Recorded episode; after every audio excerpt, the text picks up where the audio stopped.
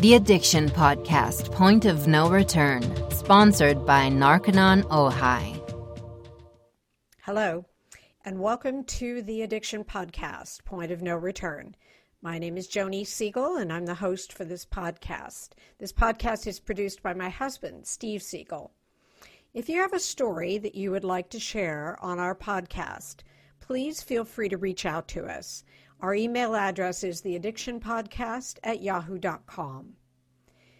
Please also remember to subscribe to this podcast wherever you listen to podcasts, and also check us out on YouTube and subscribe to our channel there. We are hoping that we will reach a lot more people who like to go to YouTube and watch videos. Every weekly podcast we post on our YouTube channel. Sometimes they have video, sometimes they don't. But you can still listen on YouTube if you'd like to. Today we have an interview with a young man named Connor Miller. Connor's company is Connor Miller Media. He is a former addict, recovered now, and has gone on to become a very successful entrepreneur. Let's talk to Connor Miller. Connor, thank you so much for being on the podcast today and being willing to share your story. Thank you so much for having me and for also uh, extending the avenue for me to be able to share it. Awesome. Well, we we feel that when we share stories like yours that something is going to ring true with someone that listens. And if that means that one person reaches out for help or gets help for a loved one, that's what we're doing this for. Sure. I mean, I understand that completely. Um, I'm a big believer in that too, because I didn't really decide to be very open with my story, I would say, until last year. Um, I kind of viewed this whole social media thing as such a negative outlook. And really, I was just letting it, uh, I was pandering to the idea that society has of it rather than turning it into something positive. So that's what I'm doing with it now.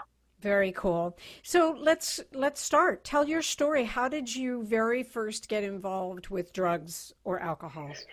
So uh, my story is a little different. Um, growing up, I had a good family. Um, you know, I had great parents. Um, I would say maybe up until like my teen years, they weren't uh, the best parents. My parents were alcoholics growing up, and they both are sober now. Um, so great for that. Um, but the way that I started getting into drugs was um, actually I got surgery on uh, my arm. I was a baseball player in high school, and um, my sophomore year of high school, it was like I was at my prime of my high school career. Like I had all these colleges that I was talking to. Like I had this great future planned out where I thought, like, hey, look, I'm gonna go play pro, pro baseball. This is my thing. This is my destiny. And my sophomore year, I hurt my arm, and uh, I had to get surgery. So I was out for the whole season. And when I first uh, got hurt and got the surgery, of course, they prescribed you painkillers, um, and I started to take those. And that was a time in my life where I would say I had no sense of self identity. My whole life, all I ever thought was my destiny is I'm going to play professional baseball. Nothing else matters, period. So I felt like my whole life had kind of been taken away from me uh, in a sense because that's all I had ever worked for up until that point. so I started taking the painkillers, and they relieve the pain as well as kind of relieve the lingering thoughts of like, oh, my life is over. Like, who am I now? Um, so when I started to take those, obviously they ran out at some point. Um, and then I started to smoke pot heavily uh, with friends and stuff. You know, at that age, it's like when everyone, you know, kind of experiments with marijuana and stuff like that.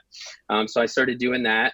And then that escalated super quickly too. I would say within eight months of me smoking weed for the first time, I was doing heroin. Wow. Um, but yeah, it's not it a was, gateway uh, drug. No, I mean, I'm being facetious I think, when I say that. Uh, sure, I, and and I'll speak to that because my thing is like I think the, the gateway drugs are uh, un, emotions that you haven't dealt with, in my opinion. Okay. That's the biggest gateway drug that you can have. That's a good way suppressed. to put it. And you also sure. had painkillers as a gateway drug. Yeah, exactly. What painkillers were you prescribed, Connor? It was just the standard like hydrocodone that you would get, okay. or oxycodone. Uh, okay. You know, the one that's mixed with uh, acetaminophen uh, that they give you after you get any kind of operation and whatnot. Okay, fair enough. But you make a good point that while yes, we can say that marijuana is a gateway drug and can lead to to heavier drugs, there's obviously an underlying cause before you Sure. get into marijuana. Anyway, Yeah, and I feel like ahead. trauma is the biggest gateway drug, you know, honestly. And uh and I just learned that because I'm a big believer in counseling now. I did counseling for multiple years up until this point to kind of figure out even how to share with you what I'm sharing. right. Um, so I'm a big believer in that. Awesome. So you went pretty much from marijuana to hardcore, and what was that like, and how long did that go on? So I did, I did, I would say, so I was an intravenous drug user. I first used intravenous drugs when I was 17, and that lasted from, it was on and off for four years 17, 18, 19, 20, 21, um, and then stopped at 22. Um, now I know that's like it's it's crazy because it's such a young age and, and, and fairly short time span compared to the time span that you see like with a lot of addicts. It's from my experience at least. Um, but I was blessed with multiple different things thrown my way to keep me as far away from possible as drugs. I've been to jail multiple times, rehab six times. I've been homeless. Um, all of these different things were things that helped me get back on the path to not using drugs. Um, but yeah, I mean, it, it's crazy how quick this thing can escalate. Okay. I, I do, and I understand that. We've heard that before. And interesting that you bring up the point about trauma because the interview that I just did yesterday um, was all about uh, childhood trauma that led this individual to starting drugs. So, what you know, one of the the one of the key things we like to talk about on the podcast because we feel that it will resonate with our listeners is what we call the point of no return, like the point at which you had your own wake up call and you had to you knew that you had to make a change or you know you might die what was that for you and there may be more than one but what was that for Yeah, you so I would say I've had several point of no return. Um, and I know, I mean, I'm sure you hear this a lot with addiction and talking about it. You know, a lot of people have several rock bottoms before they hit like rock, rock, rock bottom. right Um, so for me, I mean, it was I went to jail multiple times, got out, still went right back to drugs. Um, when I was in high school, when I was 18 years old, I got sent to a wilderness program. Uh, I did the wilderness program. I lived in Utah for the rest of my senior year. I got a scholarship to the University of Utah to play baseball. Turned that scholarship down to come back to where I lived in Jacksonville and be with a girl I was with at the time. Two weeks later, I was addicted to drugs again, back in jail. So after that, I got back out of jail. Uh, I was on probation for two years. I relapsed again. I overdosed, technically dying twice. Um, I got in a DUI. Uh, I got in a D. I got a car accident and got a DUI, um, which caused me to violate a probation. I went back to jail for another year. Um, I got out of jail and I still was partying. I still was doing these things. Um, and even after having had all of this misfortune up until that point with the uh, overdoses, with the different stints behind bars, with rehabs, stealing from my family, like all this stuff, none of that was even my point of no return. My point of no return was a little bit different. My point of no return was when I got out of jail the final time. I was working. I had saved up enough money to buy my first car with my own money. I bought my first car. I went to a party that night and I got obliterated drunk out of my mind. I was driving home and I got pulled over by a police officer. Now, granted, at this time I was on probation, so I should have went back to jail. right So I got pulled over by a police officer and he asked me to see my license, whatnot. I had already made up my mind that I was going to go to jail. I was like, I'm screwed, right? So he asked me if I had been drinking and I told him yes. And he looked at me with this look that I hadn't really ever seen before. Um, it was like such compassion and, and I and I was like, what is what's this guy doing? You know? So he asked me if I could call somebody to come pick me up.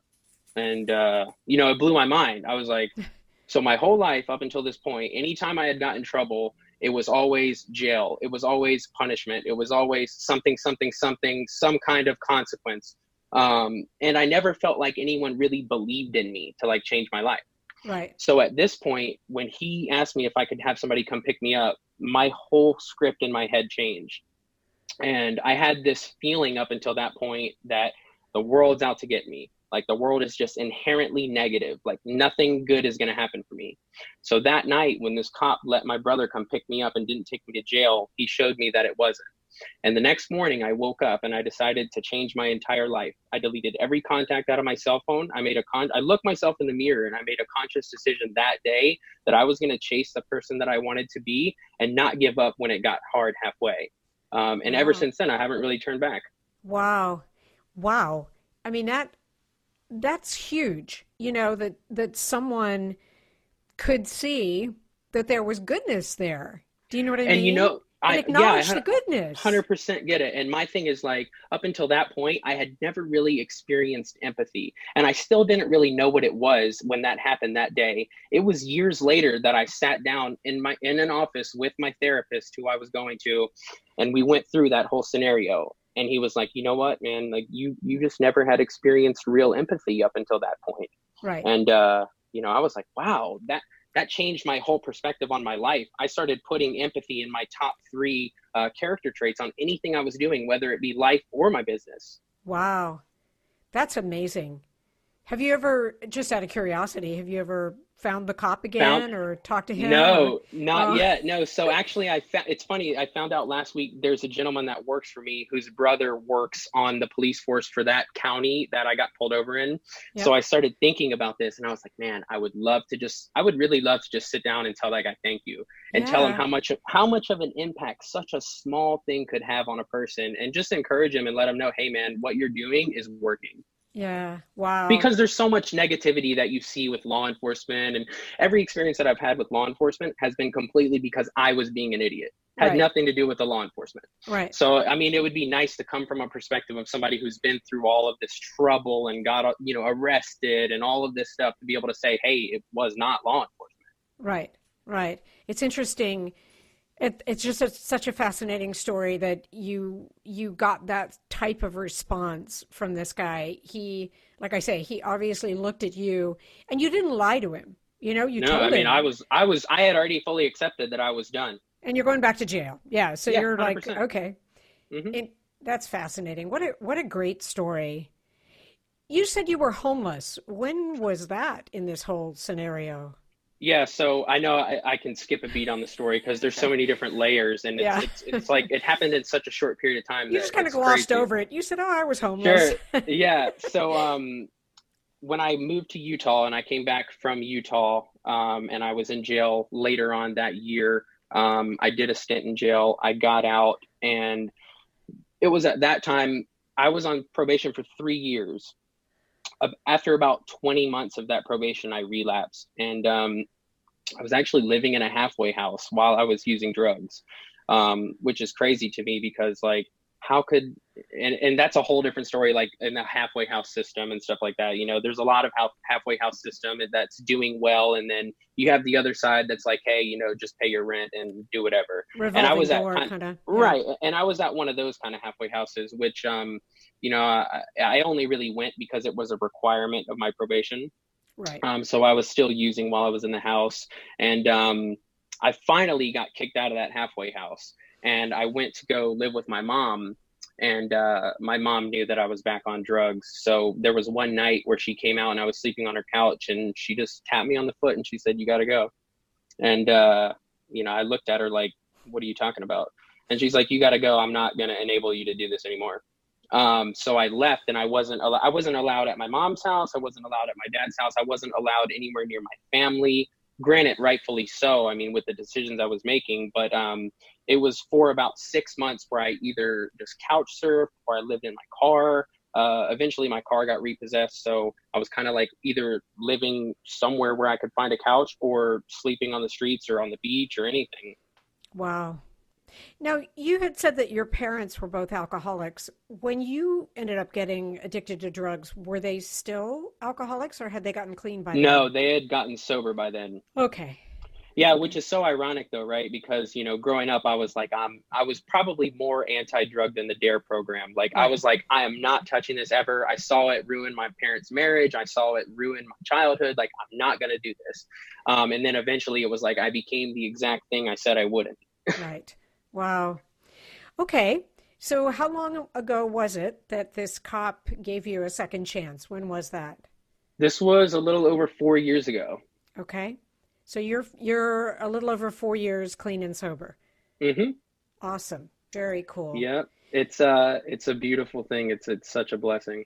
That's awesome.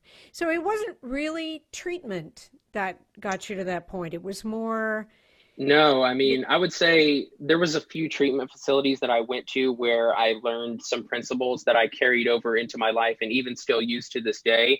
Um, but I would say for the most part, I didn't get a whole lot out of treatment. Okay. Yeah, you know, uh, some people do. Some people get a lot out of it. The interview I just did, he and his wife just she got pregnant and they decided, okay, we're done. We're not going to party anymore. Sure. So it, it's different for different people, and it's I. That's why I like telling stories like yours because it's going to resonate with someone. Do you know what I Sure. mean? I get it. And then, did you end up going to college, or what did you do after So- this? I went to college for a little bit and I ended up dropping out. Um, I actually was taking college classes during that period where I was homeless and using drugs. Um, and eventually it just became to a point where I was just like, hey, I, I, you know, this isn't, why am I even taking these classes? Like, I just want to go get high. Right, right. So then, what happened next? What, where, where did life take you after that? So after that, um, I got in a car accident and crashed my car. Um, and it, funny enough, I wasn't drinking. Um, I actually wasn't on drugs or anything. Well, I was huffing computer dusters, Oh, um, which they make you like where you can't really see or anything, just super spaced out. It's like, uh, I don't know, like you almost black out when you uh, huff them. okay. And uh, I was driving my car home from somewhere. I can't really remember where I was, um, but I huffed enough to the point where I blacked out and ran my car off the road and ran into a tree. Okay. Um, and I woke up to a police officer over me with like a flashlight asking me if I was okay. And, um, you know, I was like, whoa, I didn't even know where I was or anything. He's like, hey, have you been drinking? I'm like, no, because I hadn't. Um, are you under the influence of any drugs? And I said no, because I wasn't, besides the computer duster.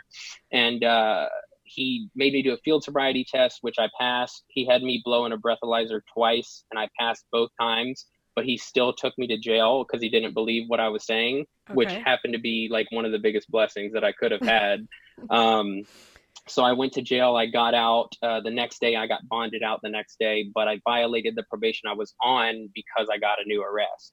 So like two weeks later, I got arrested for the VOP, and then I spent um, a little over a year uh, in jail. And then after that was when I got out, and then came the time where I got pulled over by the police officer, and that was kind of like the timeline. You are listening to the Addiction Podcast, Point of No Return.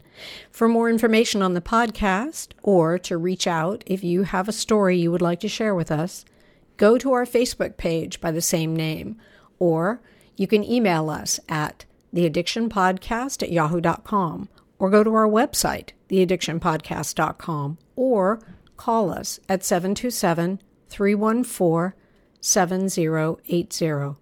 And please remember to subscribe to our podcast wherever you listen to podcasts and give us a five star review. For more information on our sponsor, Narconon Ojai, visit their website at narcononojai.org. That's N A R C O N O N O J A I dot org. Or call 1 866 231 5924. That's 1 866 231 5924. Sometimes, the hardest thing about getting someone into recovery is getting them to agree to treatment. Bobby Newman, a certified drug counselor with 30 years' experience and an over 85% success rate as an interventionist, has created a series of 12 videos that you can use right now to learn every step to get your loved one to agree to treatment. Call 1 833 918 0008 today and say the word podcast to get a 10% discount. Or go to newmaninterventions.com and type in the word podcast for a 10% discount. This service comes with a free one hour consultation with Bobby. Okay. So, okay. So now you've been pulled over by the police officer and you've kind of had your own point of no return, self awareness moment. What did you do then? Where did you go then? Um, well, first, like I said, I woke up the next day. I deleted every single contact out of my phone because I knew if it was somebody that I really, really needed, I already knew their number. Right. Um, you know, I mean, a lot of people have like 10 people that they can know. Like, I know these people's numbers I, if I need these people. right. Um, so that was the first step.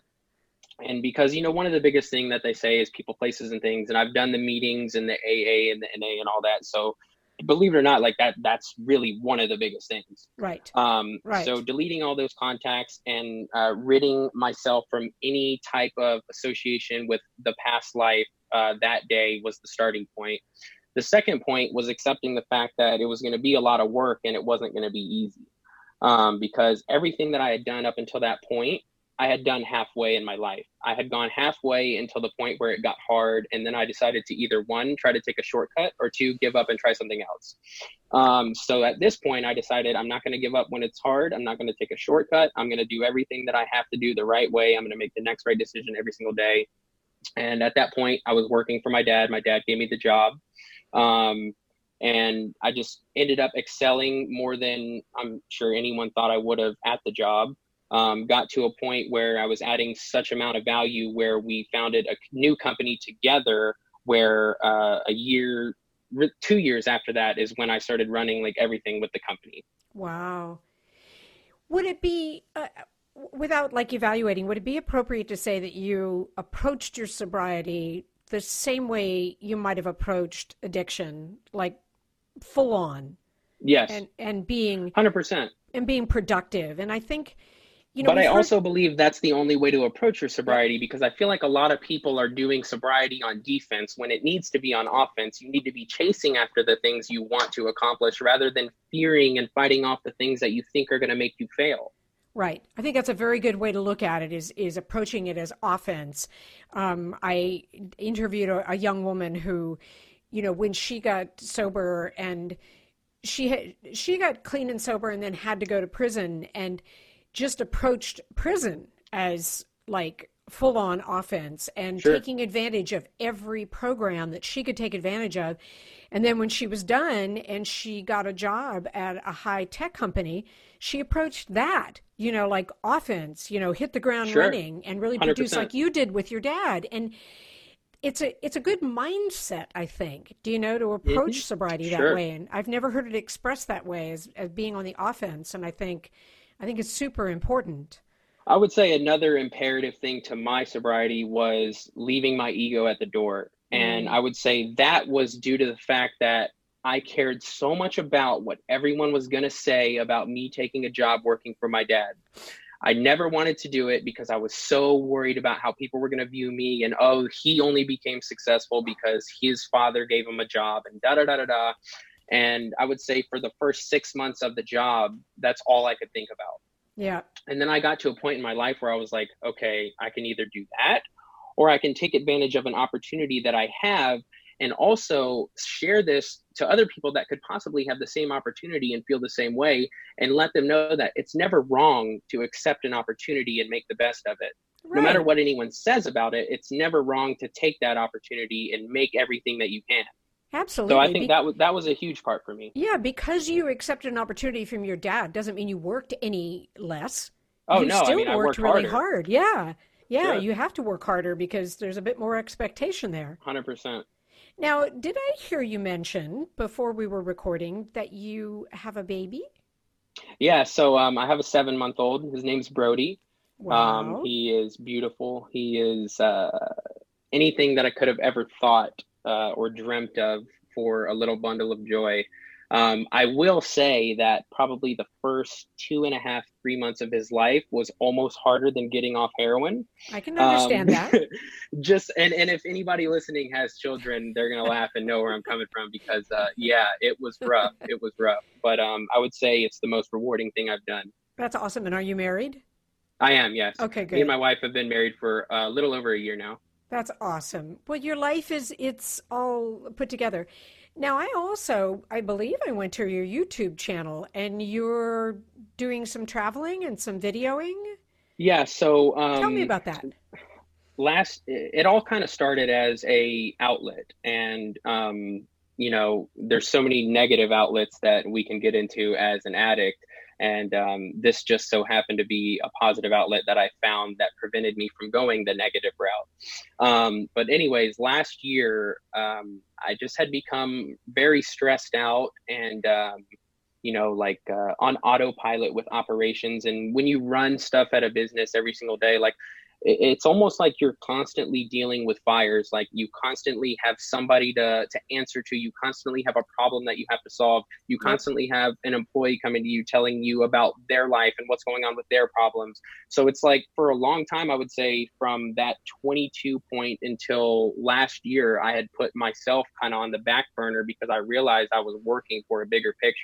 Right. Um and i got to a point where i was burnt out super burnt out. And um you know it, it comes a lot with like my generation with like the hustle culture and like work 24 7 and da da da da da. And like yeah i did that. And i for like four years. Mm-hmm. that's like all i did was work. I worked every saturday. Um, i didn't take vacation. I didn't do anything besides work work work work work for those four years. And then i got to a point where it just like smacked me in the face. And i was like oh my gosh like i don't even feel like doing anything today.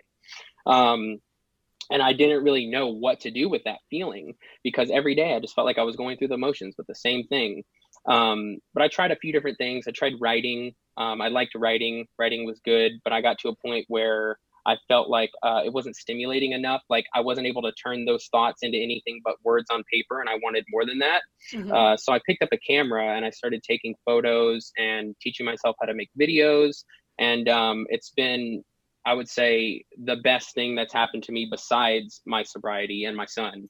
Wow. Um, yeah, because it allowed me to use the side of my brain that I felt like was just turned off, and my other side was on autopilot with the operation. So it was like this whole new side of me came out with this creative expression. And then I realized that I could use social media uh, to share my story as an avenue of sharing the experience and the hope and, and, and mostly just the love because I feel like there's so much stuff out there on the internet that makes people feel unworthy of love. Yeah. And I feel like that's one of the biggest things that I want to share with anything that I share is that no matter what anyone's ever told you, you're not unworthy of love. If you ever hear a voice in your head that's telling you that, it's a voice that somebody manipulated and instilled in your head, and it's not true. That's and right. um, I felt like that was one of the biggest things I wanted to do with my story was share that love. Um, so that's why I started building the social media part. Um, and then it became like a fun hobby, but it also became something that I could make money from too. So I kind of started a professional portfolio. I have a few friends that I shoot with. I worked with the the Jamaican Tourism Board last year. That was super fun. Cool. Um, made them some videos, some content. Um, and, and I mean, it just kind of took off really quickly. I'm one of those people where, like you said earlier, I went all in on my sobriety like I did on my addiction. So right. when I found something I loved like this, I went all in on it as well and got to a point where, like, I would say in six months, people are like, dude, you've only been doing this for six months. How did you do this? Well, I worked from the office from 7 a.m. to 6 p.m. and then I went home from 7 p.m. to 2 a.m. and learned this. Yep. yep. That's awesome. I mean, congratulations on that. So you're still working for your dad and you're doing the whole video business. Yep. Wow, way cool. What okay, so people can find you. What is the name of your YouTube channel? Uh, it's just my name, Connor Miller Media. Connor spelled with C O N N O R, and then okay. Miller Media. That's my YouTube and my Instagram. Any of my other social media stuff is the same, so everything's universal. Okay, perfect. Now you kind of already did this, but I'm going to ask you again. If you just had one message to give our listeners about what you've learned on your journey, what would it be? I would say the biggest thing that I would let people know is you're worthy of having a happy life. Um, you know, a lot of us, especially as addicts, we've had, uh, uh, you know, so much amount of trauma in our past life, and it led us to not wanting to feel certain things, which led us to feeling uh, shameful about ourselves. And we got to a point where we felt we didn't, we weren't worthy of love. Right. Um, we weren't worthy of of actually having a happy life. There, it's like you said, the point of no return. It's a point where you literally feel like it's too far to go back. You can't do anything to to to redeem yourself. Um, and I would say the biggest thing that I would want to let people know is that you can. You're worthy of having a happy life. It's interesting that you say that. We um, we had a, a young man that we had encountered as part of the podcast, and I think he unfortunately got to that point and couldn't uh, couldn't grasp the idea that he was worthy, and so he died of an overdose. So I think that that is a very, very important message for our listeners.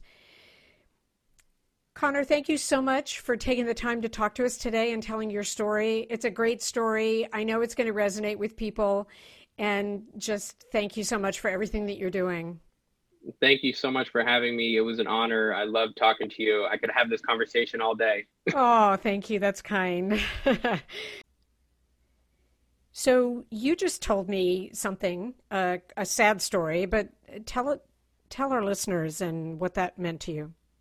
So uh, last year, I was at a crossroads where I didn't know if I wanted to uh, share my story. I didn't know if I wanted to be open about it. And, um, you know, uh, I had somebody who was really close to me who actually worked with me very closely. Uh, her son died from an overdose on fentanyl. And um, that was the time in my life where I flipped a switch in my mind and said, I have a blessing and I have a gift by the story that I have, by the fact that I'm still here to this day. And I would be disrespecting the fact that I'm still here by not sharing that story and by not bestowing hope upon people, by not letting them know that, hey, just because you've done this, this, and this doesn't mean that you can't come back and do something better. Um, so that was a, that was really the turning point, and that was when I started to grow my social media. I went from like I would say a thousand followers to thirty four thousand now, um, and all I ever talk about is recovery and addiction, and like you know, uh, which is great um, that was when I started to do interviews, podcasts, stuff like that. Um, that the main reason why I'm even having this interview today really is because of that. Um, wow. So uh, yeah, of course, like that was you know such a negative situation, um, but it's just also goes to show you that you can take the negative out of anything and make it something greater than just that time and place. That's right, because you're now willing to tell your story You've saved a life, at least one. I know that. Sure. You know, sure. and if you can save just one life from someone not overdosing on fentanyl, there you go and that's the main thing you know like i i have a lot of uh, brands and stuff that reach out to me that want to do like campaigns and stuff because of the photo and video type of work and um, i would say 90% of the time it's not somebody that uh, coincides with my morals or my message so i say no Right. Um, and and that's you know I feel like that's huge to be able to get to a point like that where you can say, hey, look, you know, what do I want to be remembered for? What do I want my legacy to be? And not pander to the other side and be able to stick straight on that path. And I feel like one of the reasons I do that to this day is because of that event. Yep, that's awesome. Thank you so much. Thank you. Well, a huge thank you to Connor Miller for sharing his story with us and so many great messages that I hope you will take to heart. If you have a loved one that is addicted, you can still use that offensive message in terms of approaching recovery and maybe approaching intervention. And, you know, if you need help, there is so much help available. You can call our sponsor, Narconon Ojai, and it's a completely anonymous call. That number is 866 231 5924, and they're there to help. No commitment, they're there to help you. So reach out. Don't wait. Do it now. Don't forget to listen to our podcast and subscribe wherever you listen, and check out our YouTube channel. We'll talk to you again next week. You have been listening to the Addiction Podcast, Point of No Return, sponsored by Narconon Ojai. For more information on Narconon Ojai, call 866-231-5924 or visit www.narcononojai.org. Narconon is a non-12-step rehabilitation program based on the works of L. Ron Hubbard.